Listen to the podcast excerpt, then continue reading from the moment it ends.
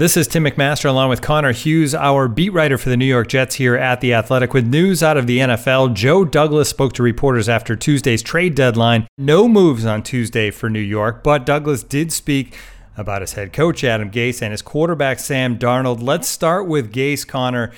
Douglas saying he's part of the solution. That's the maybe the dreaded uh, vote of confidence. Yeah, look, I mean, it's it's GM speak. It's it's GM speak, which is no different than coach speak. It's it's Joe trying to not make a headline while making uh, uh, in unintentionally making a headline. I mean, what Joe Joe saying that that he thinks Adam Gase is part of the solution. I mean, that doesn't guarantee Adam Gase his job if the Jets lose to the Patriots on Monday night. It does not guarantee him a job through the rest of the season. It does not guarantee him a job in 2021. It's just simply a GM who is like friends out of football with his head coach not wanting to rip his head coach to shreds when the whole world seems to be doing that. I mean, the the Jets are are an 0 8 disaster. They're a team that's heading towards 0 16. They're probably going to have the number 1 pick in the draft. And when this season is over, if it doesn't happen beforehand, they're going to let Adam Gase go. They're going to move on. They'll have a new coach next year. They'll have a new coaching staff. They'll have a new man on the sideline, and that's going to be that. And and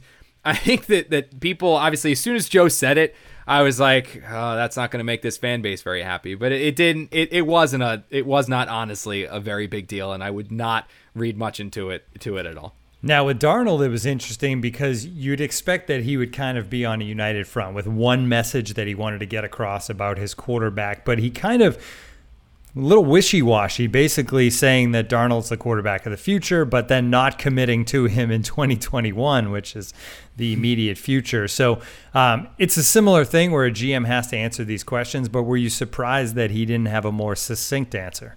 No, because I think it's a tough question to ask. You know what I mean? Like there's when you talk about Darnold, it's not it's not black and white. I mean, it is a it's a it's a question and it's a topic that has a lot of I's to dot and a lot of T's to cross because it's, you know, how do you evaluate Sam Darnold to this point? Okay, you, you got your evaluation. You still think he's a top tier quarterback. All right, well, have you done enough to surround Sam with talent? Joe Douglas straight up said no. He, he hasn't done enough to surround Sam Darnold with talent. Okay, well, if you surround Sam Darnold with talent, do you believe he can be a successful quarterback? Yeah, I, I, believe if you put a lot of talent around Sam Darnold, I haven't done a good enough job of doing that. Sam can be a successful quarterback. Okay, well, if that's the case, are you willing to commit to Sam Darnold as your starting quarterback in 2021? Sam Darnold's our quarterback of the future. Okay, so are you not willing to draft a quarterback number one overall?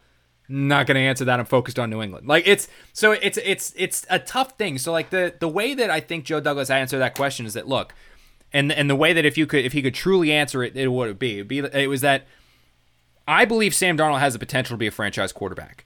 I think that if I put top tier talent around him, Sam Darnold is going to be a franchise quarterback. I still believe that. And if Sam is a franchise quarterback and Sam catches fire, there's a chance at some point the rest of the season the Jets win two or three games. You know, maybe they can beat the Chargers who have had their own issues. Maybe they can take one or two from the Patriots who who look just as bad as as the Jets at times. I mean, there's ways that if Sam is a franchise quarterback and plays like a franchise quarterback, he will will the Jets to some victories where they are not in a position to draft Trevor Lawrence or Justin Fields at number 1 or number 2 in this year's draft.